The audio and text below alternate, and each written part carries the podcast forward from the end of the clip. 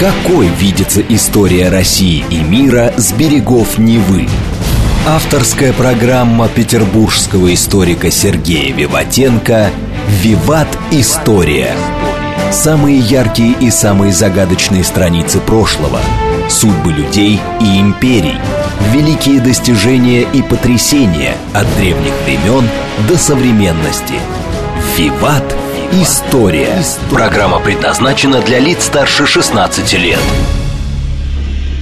Добрый день. Вы слушаете радио «Говорит Москва». В эфире программа «Виват История». У микрофона Александра Ромашова. Я представляю вам автора и ведущего программы петербургского историка Сергея Виватенко. Добрый день, Сергей. Здравствуйте, Саша. Здравствуйте, дорогие друзья.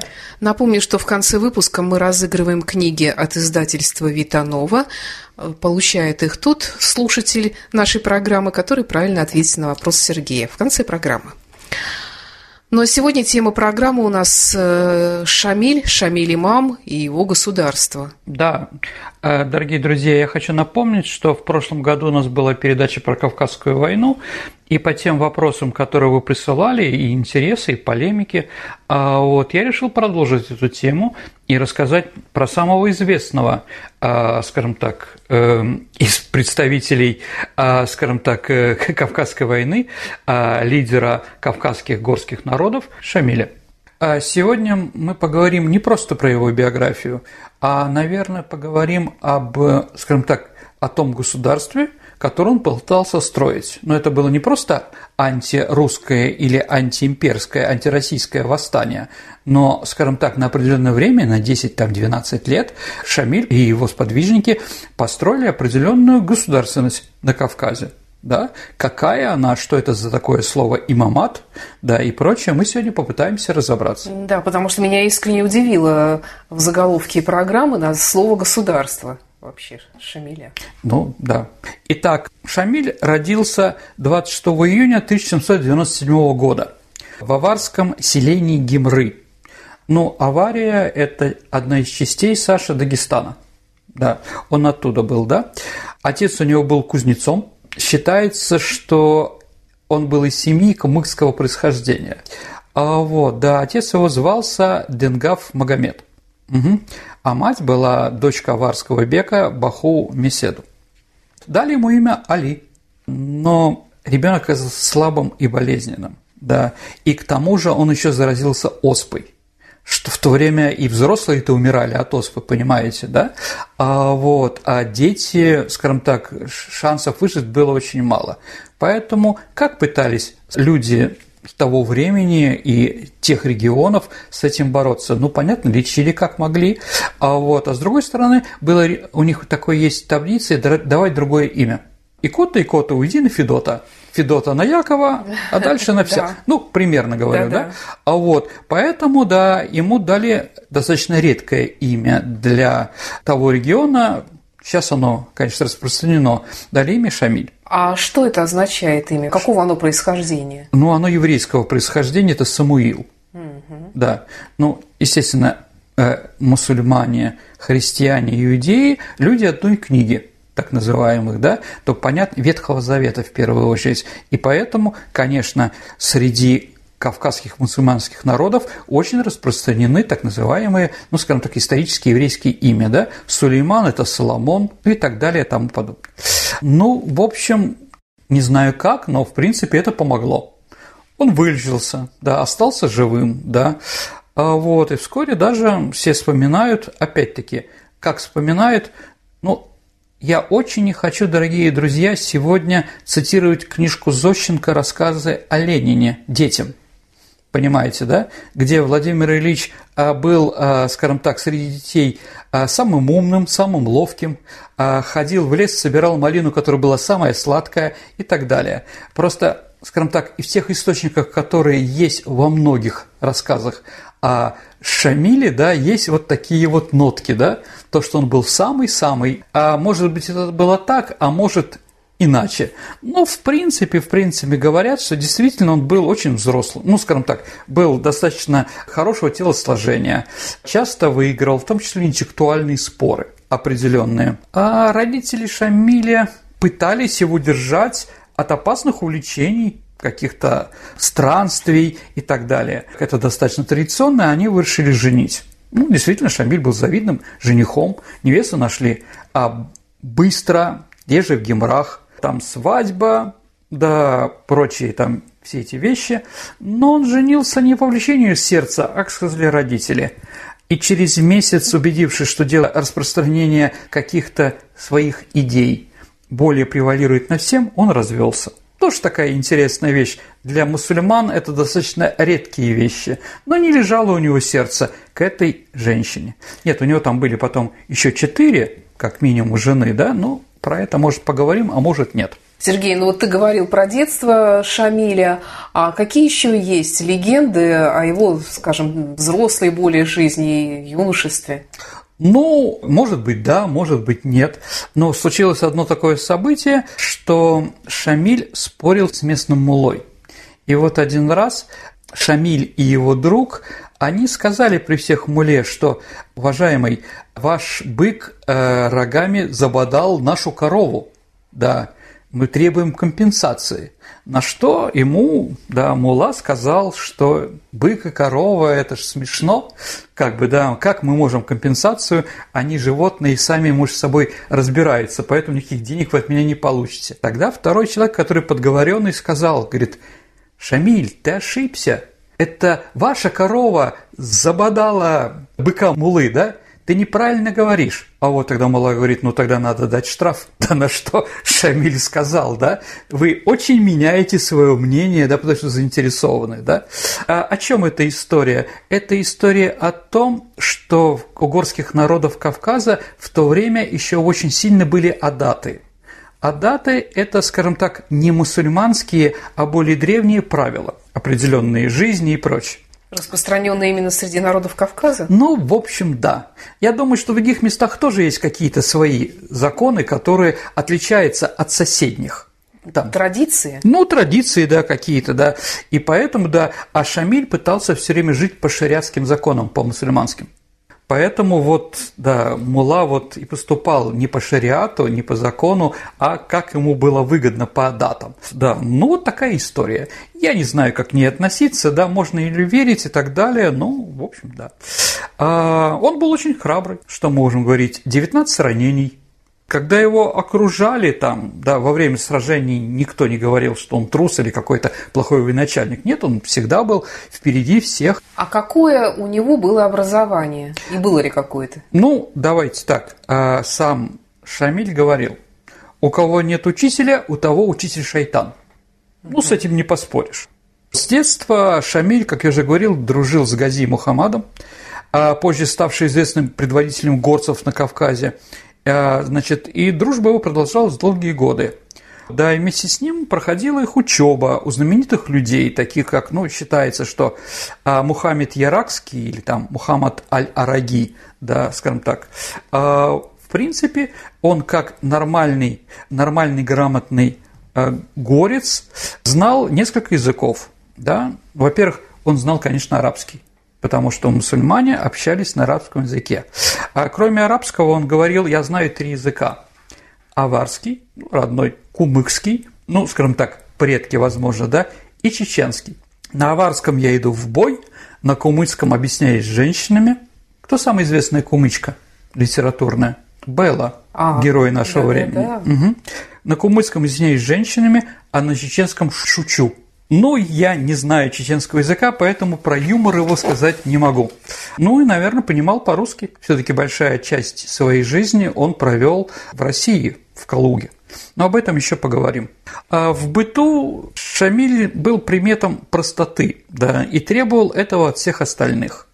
Во всем великолепии Шамиля, ну, красиво одетым и так далее, там, да, можно было увидеть лишь по пятницам, когда он направлялся на богослужение в мечеть. Вот, как вспоминают очевидцы, да, он шел между плотными рядами телохранителей, за ним следовал оруженосец, бывший грузин по имени Селим, потом шли ученые, которые несли Кораны в изящном софьяновом переплете с золотым обрезом, а следом остальные мусульмане. Да. Шамиль часто принимал гостей, которые пользовались э, при его дворе многими привилегиями. Им только не разрешалось входить в Сираль, внутренний двор. А, но обедал Шамиль всегда один, не желая сдерживать других своей умеренности в пище. Потому что кто-то более хочет есть, да, а он как бы, да, чтобы не повторяли, да. Ну, как вспоминают очевидцы, едой его были хлеб, сыр, рис, фрукты, мед, чай – но это ты уже забегаешь вперед, когда он уже стал какой-то величиной, пока Слушайте, мы начали, когда... начали с детства. Давайте вообще, так, его... мы с вами начали, когда он величиной, по той причине, что когда в детстве а, его, как говорится, не спрашивают, что есть, а что мама предлагает, да. или еще как-то, да? А здесь, когда у него есть деньги, есть выбор, он может себе выбрать что-то, да? Но он продолжал быть, в общем, таким-то. Да? А, ну, главный вопрос, который мы сегодня с вами освещаем, это Шамиль реформатор – все-таки как он руководил горскими народами, да? Давайте поговорим о государстве, в котором он руководил. Можно ли это назвать государством? Ну, сейчас я Подожди, расскажу. А ты не хотел рассказать вообще, как он э, пришел? Не хотел. Вопросы, которые ты предлагаешь, они спорные. Угу. Я не очень хочу спорить на эту тему. А было государство у него или не было, я сегодня сделаю передачу, а вы сами решите – как отвечать на этот вопрос?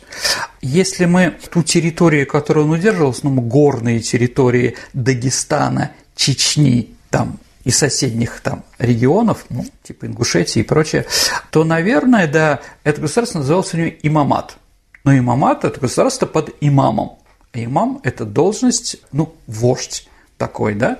А, еще раз, это было многонациональное государство, поэтому, скажем так, объединить себя шахом или там ханом каким-то или беком, это все сложно. Поэтому имам.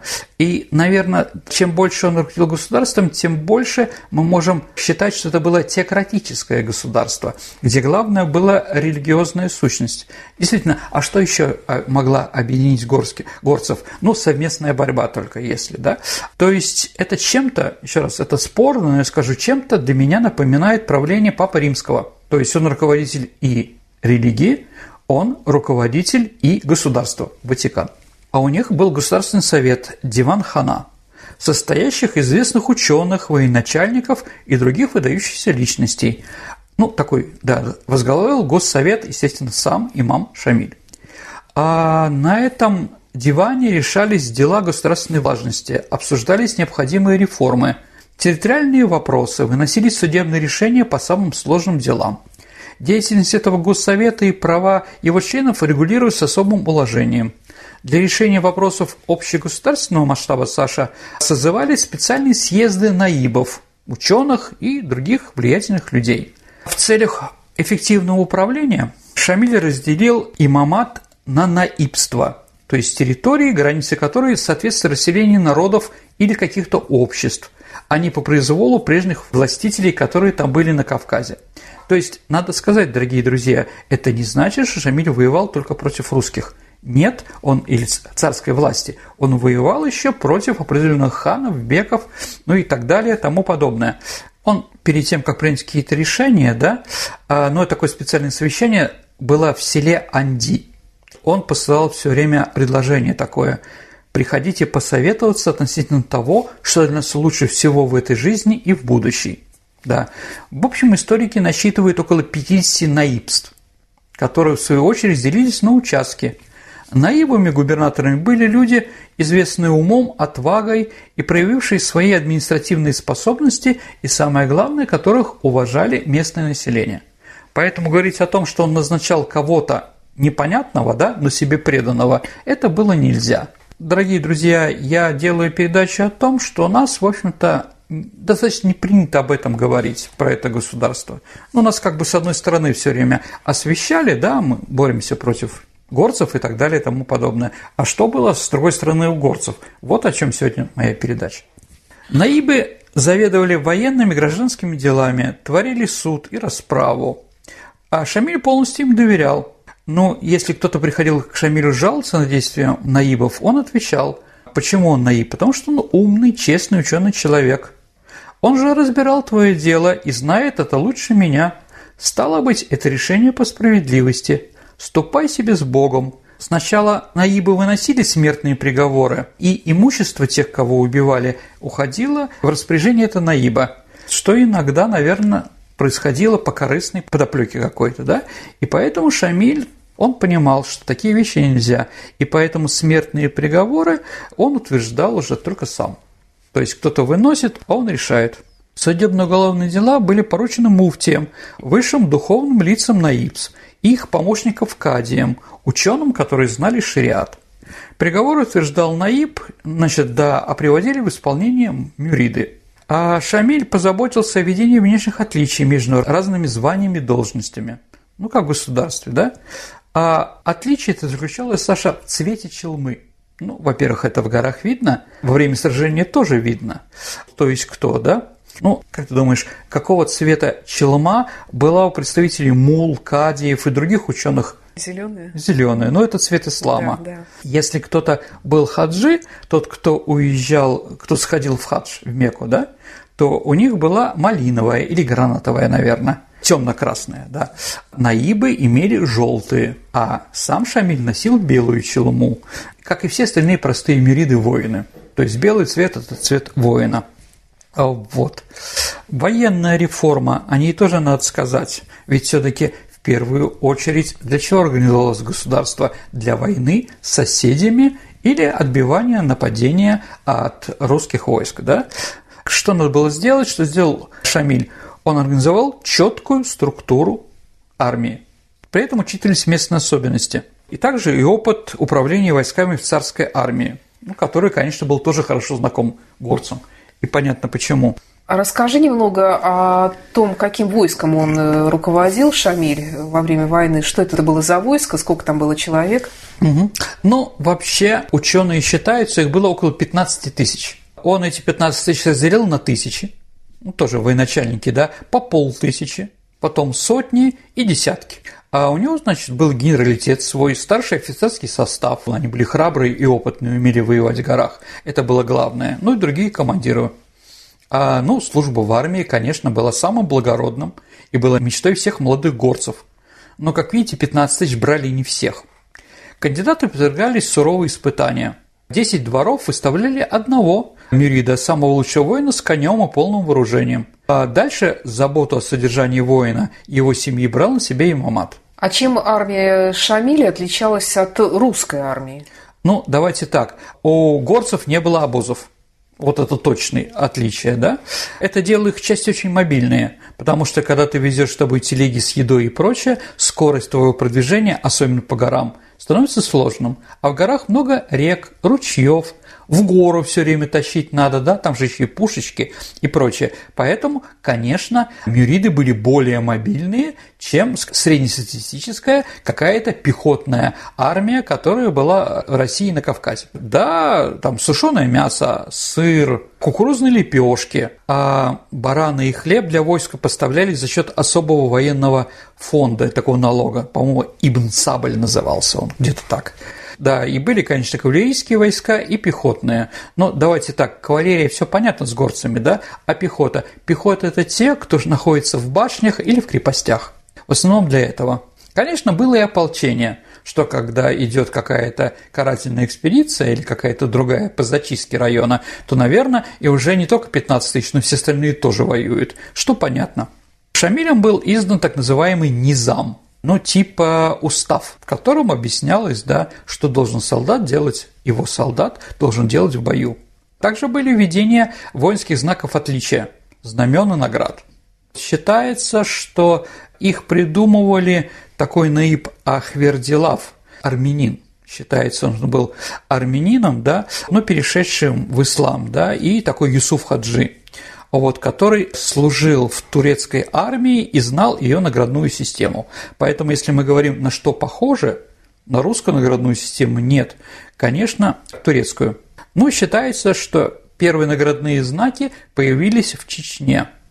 А русский такой командующий нашей линейной армией Кавказской Грабы а, писал в свое время – Давно до меня доходили слухи, что Шамиль для поощрения наибов раздает им знаки отличия вроде наших орденов и старается вводить некую правильность между своими этими организациями.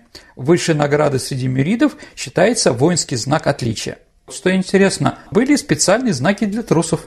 А Шамиль говорил, трусость никогда и никого не спасала. И приказал пришивать на спину провинившийся кусок войлоха или медную бляху, пока воин не скупил свою вину ну, героическим образом, да. Проявившим слабости наибом Шамиль был особо суров. Одному из них он отсек наказание уха, но когда узнал, что Наиб проявил себя чудеса храбрости, приказал сделать ему золотое ухо и преподнес героя на серебряном блюде. Местный колорит, Саша. Да уж. Определенно. Ну, награды эти были достаточно уникальны, а и кто занимается фалеристикой, достать такую награду ну, практически невозможно. А вот их создавали кубачинцы, ну, известные дагестанские ювелиры из серебра с позолотой, черни. Ну, на Кавказе черни очень популярна а, там полузвезды для генералов, треугольные медали для, ну, таких, как бы это просто сказать, трехсотенных командиров, у кого было 300, да, особые эполеты, сабли с темляками. А это что такое? Это кисть на рукоятке шашки. Ну, возможно, сабли, да, ну, в первую очередь шашки за храбрость. И на них были еще разные надписи, типа «Ах, молодец», ну и так далее, в том же духе. А в России орден Ан, святой Анны четвертой степени – это был тоже темляк на сабле или шашке с крестом на сабле. То есть, да, не просто так носили, да, очень похоже. Угу. Сам Шамиль, который имел титул Амир аль-Мумин, повелитель правоверных, как-то так, да, орденов никаких не носил что тоже понятно. Лев Толстой в Хаджи Мурате писал, «Вообще на имаме не было ничего...» Он, он его видел, да, он все-таки воевал на Кавказе. Да. Вообще на имаме не было ничего блестящего, золотого или серебряного.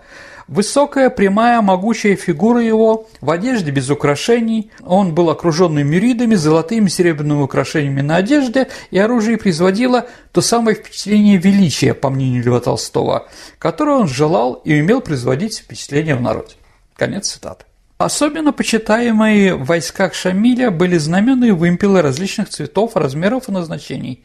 На многих были также надписи – да. Обычно это были призывы, изречения или отдельные суры из Корана. А сейчас на флаге Саудовской Аравии тоже известное да, изречение.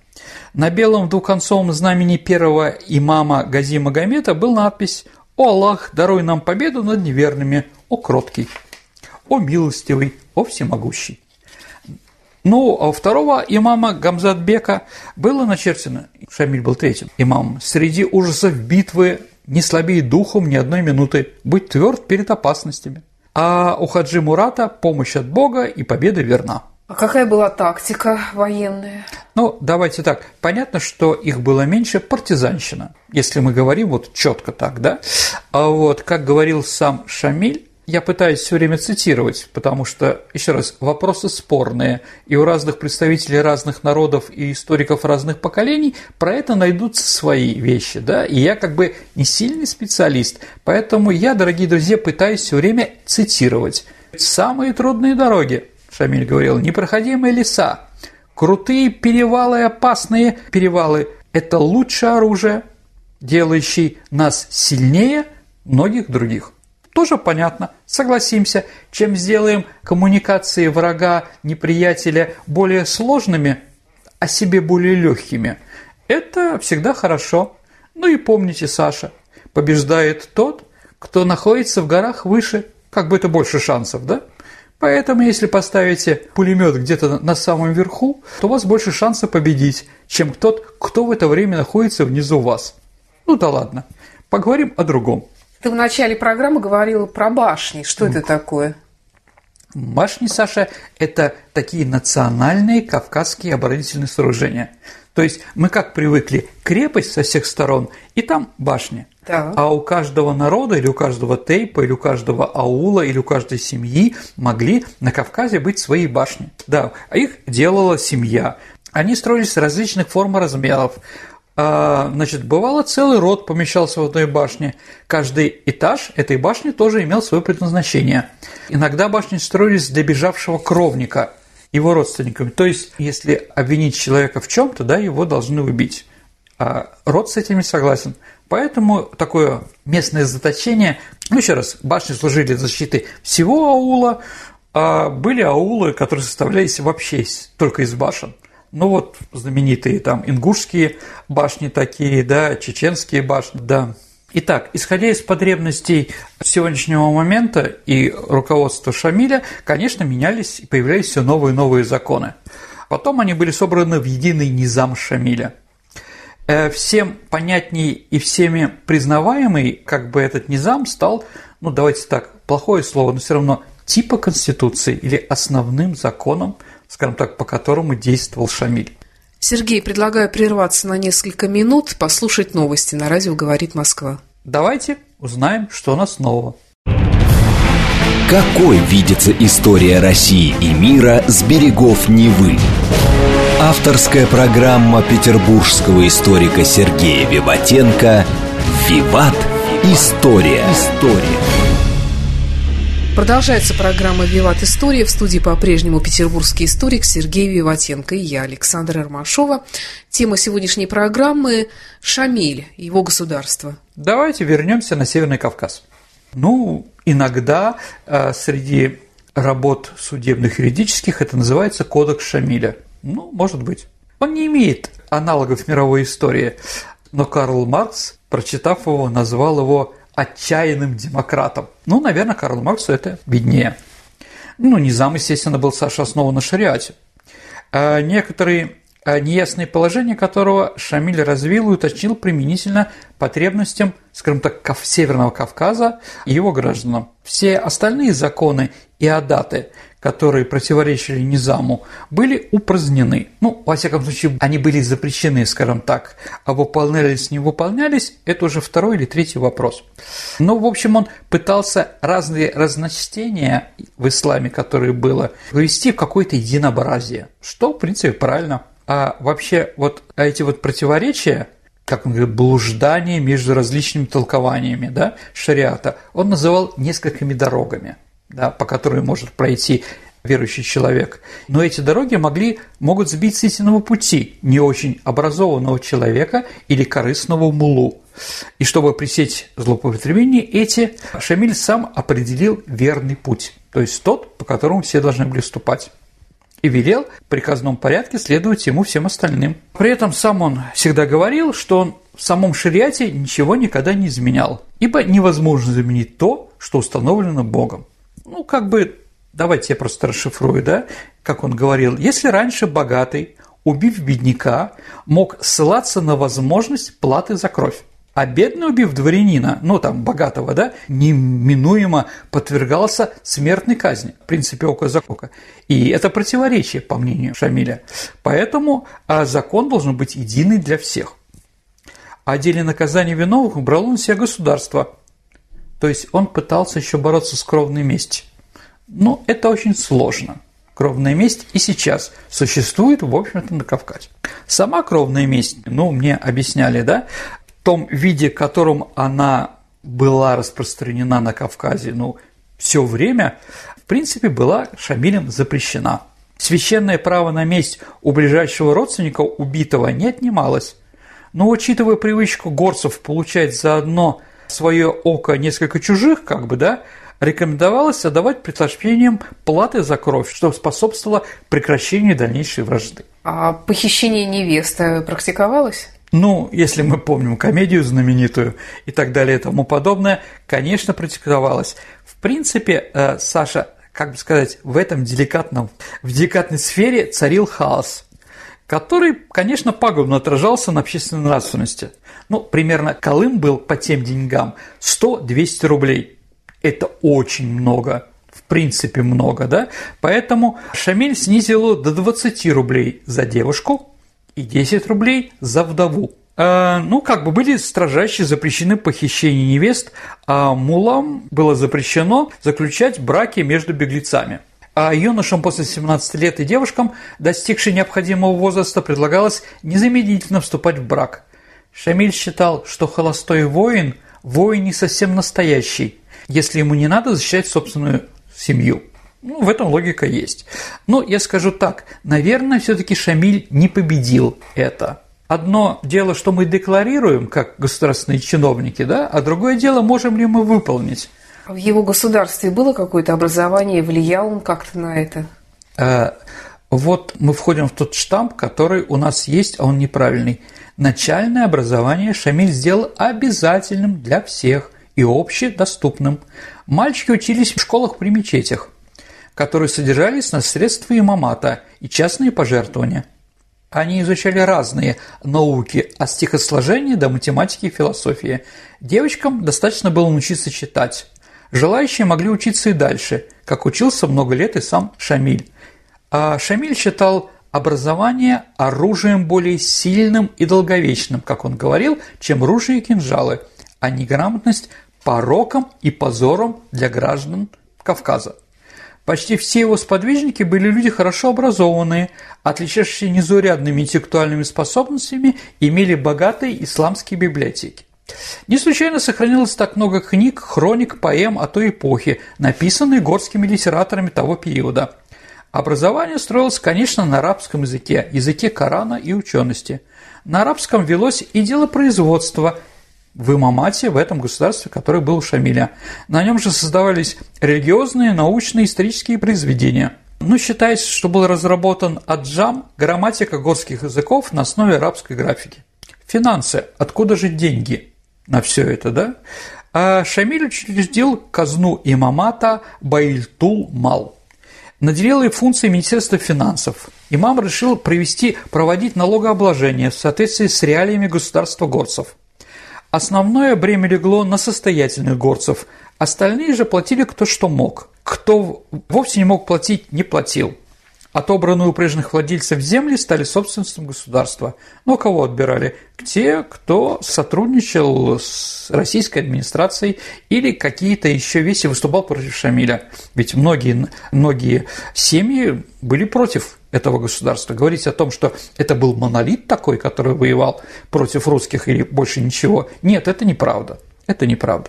Основные доходы были подать из бывших ханских земель, хамус, это пятая доля всех военных трофеев, а, ну, конечно, добровольные пожертвования, еще раз закят, да, штрафы, налоги с торговцев, имущество преступников, предателей, выкупы пленных.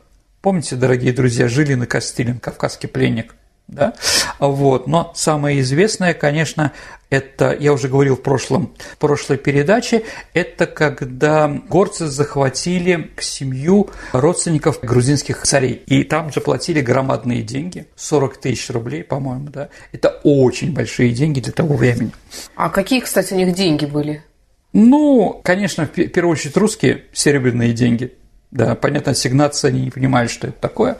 Ну а также у них, да, из-за дефицита звонкой монеты они стали делать э, фальшивые монеты. Ну, центрами фальшивого монетчества были такие Чох, Ауль, Сограталь, да, и, возможно, Дышни Ведено. Это в Чечне. Но Дышни, дорогие друзья, это переводится как золото. То есть в районе Ведено ну, центрального населенного пункта, может, о нем поговорим еще. Есть еще маленький аул Дышни. Считается, что там находились ювелиры, которые вот работали на кавказцев, да, поэтому золото называется. Но, может быть, я и в чем-то и ошибаюсь. А были ли у них какие-то посольства, ну или что-то там вроде Министерства иностранных дел? Ну, давайте так, нет, конечно, не было, но с рубежом они тоже общались.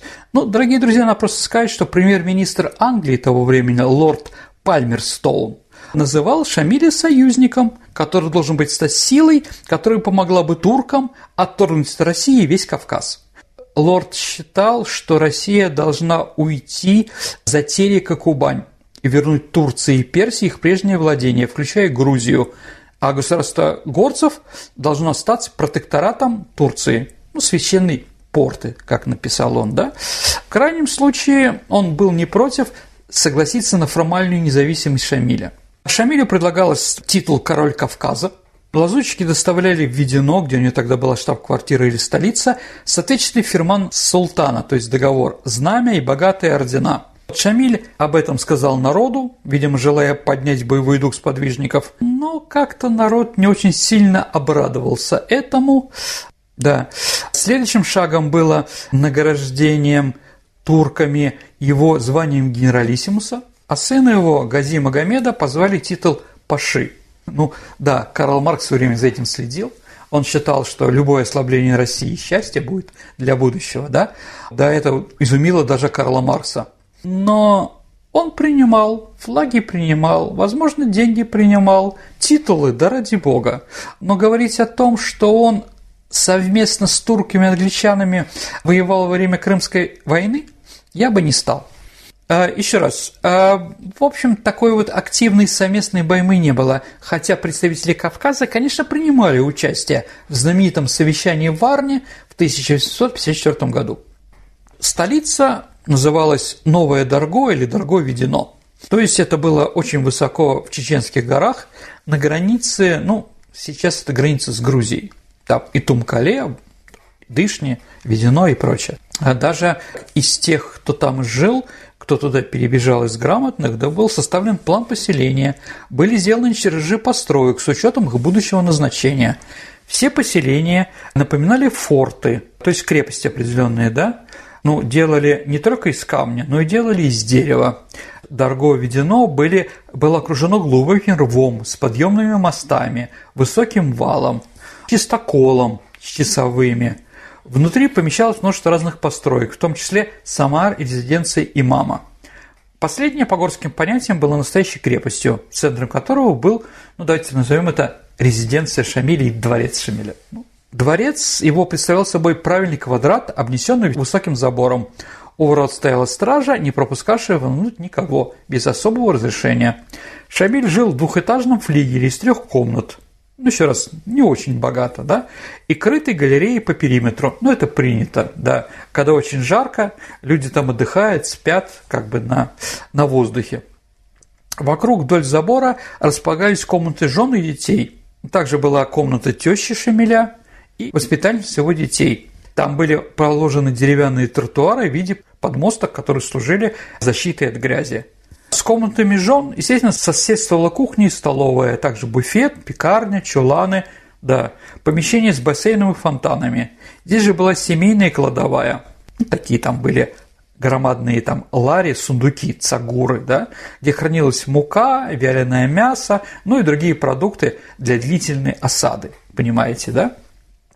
А отдельные помещения были сделаны специально для высокопоставленных пленников и заложников. Все комнаты имели ну, печи такие вроде каминов, да, небольшие окна. Стекла имелись лишь в окнах Шамиля и его жен, остальные были из промасленной бумаги, как это было принято. Мебель заменяли полки вдоль стен, на которых хранилась домашняя утварь, одежда, постельные принадлежности.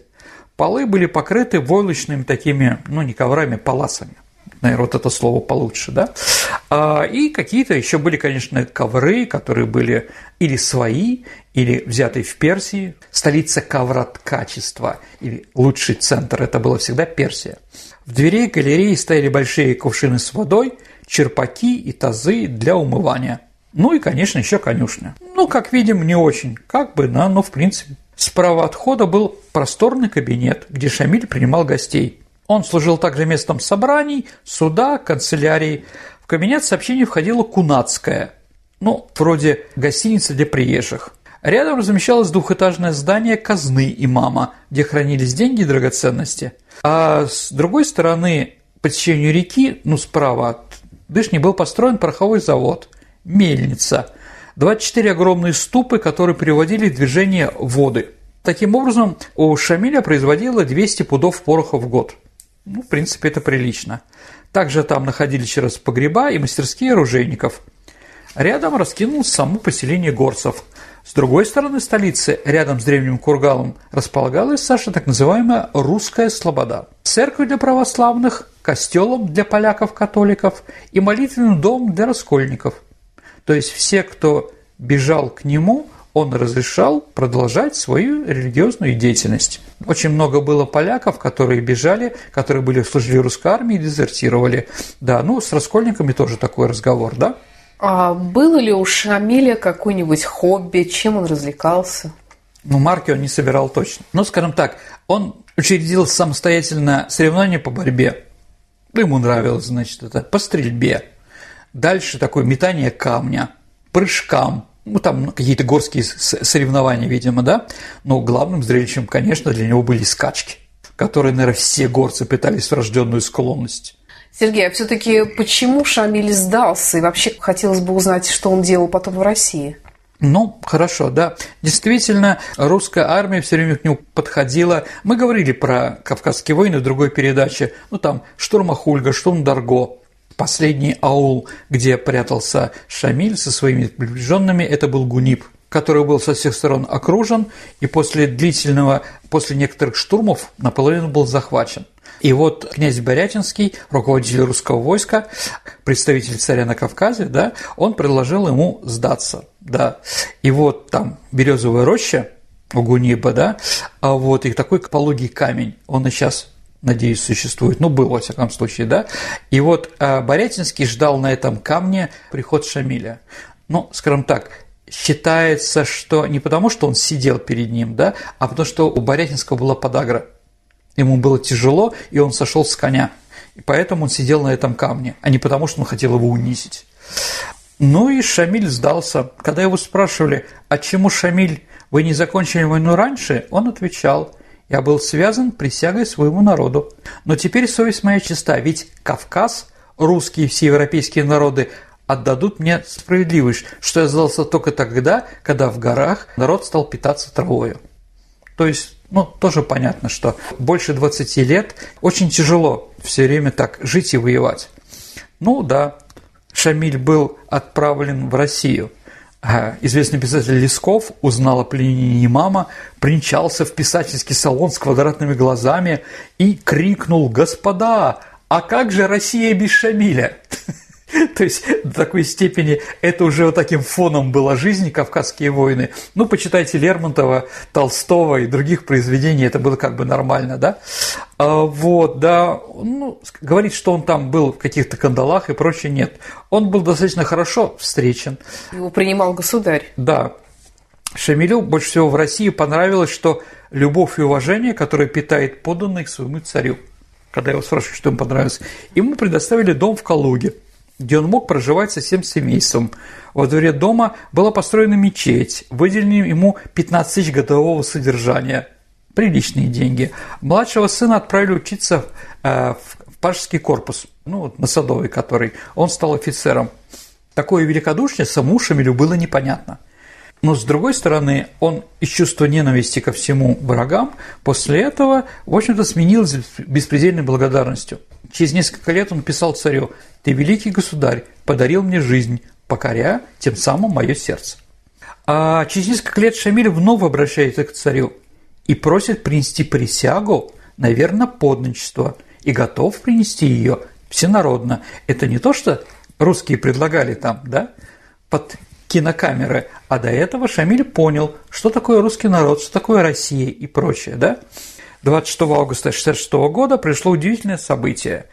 Знаменитый лидер Дагестана и Чечни Шамиль, 10 лет боровшийся за независимость, принял присягу на верноподчество России.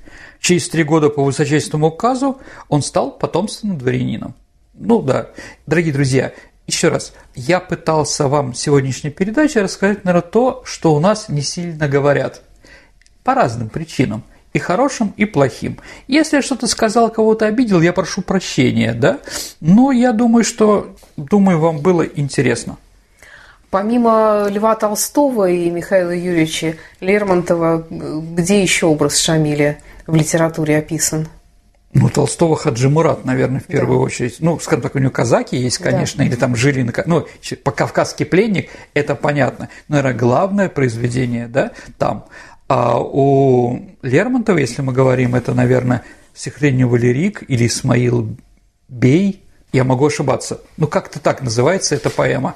А, а вы знаете, наверное, Кавказская война еще ждет своего Льва Толстого, как бы осветить, да, какие-то вещи. А, вот, ну как он осветил войну и мир. Я думаю, это будет тоже интересно. Поэтому, ну, поживем, посмотрим. А каково отношение? Ты говорил, что после этого стали детей называть Шамилем. Ну да, ну это популярное имя стало среди мусульман. Он действительно стал таким национальным символом или как Слушайте, это, это тоже спорный вопрос. Для кого как? Ну, скажем так, его пытались во время сдачи, пытались его убить в спину, ну там, да, в спину нельзя стрелять, да, но просили ему повернуться, он не повернулся, когда шел там, да, и прочее. Но давайте так, чем закончилась вот Кавказская война, вот по аресту Шамиля? Ну, честно, полным, раз... что осталось в остатке? Полный развал экономики Кавказа. Резкое обнищание, повальное сокращение населения и сокращение мест проживания горских народов. То есть, да, он, ну, думаю, что он о том, что войну надо прекращать, понимал и до 59 года, и раньше, да. Ну вот, скажем так, это закончилось именно тогда. Ну, вся война закончилась в 1964 году, но итог ее, конечно, для Кавказа был достаточно плачевным. С другой стороны, и я сегодня у меня нет этой задачи, но просто скажу, что начало Кавказской войны – это дуболовное политика нашего руководства на Кавказе, да, которая не могла понимать местную специфику. Да.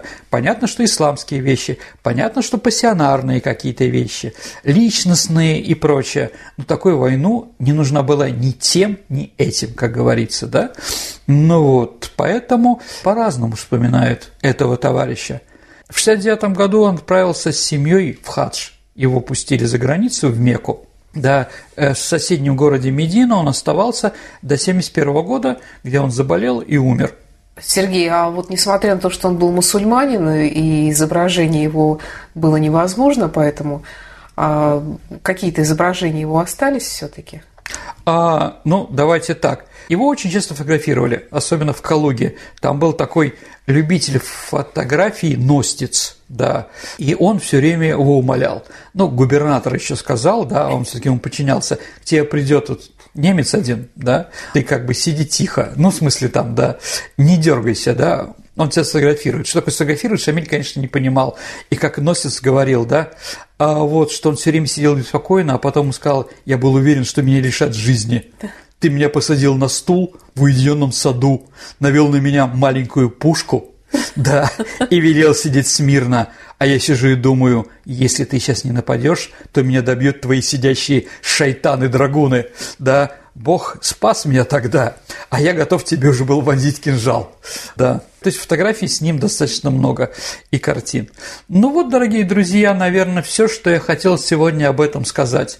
Если вам интересно еще по этой теме, то пишите, я подумаю да, о будущей передаче. Спасибо, Сергей. Переходим к нашей исторической викторине. Я напомню, что мы разыгрываем книги от издательства «Витанова». «Витанова» – это хорошие книги о хороших людях. Давай для начала вспомним э, вопрос прошлой нашей программы угу. и определим победителя. В прошлый раз мы говорили с вами о военном процессе 1937 года, о репрессиях в армии.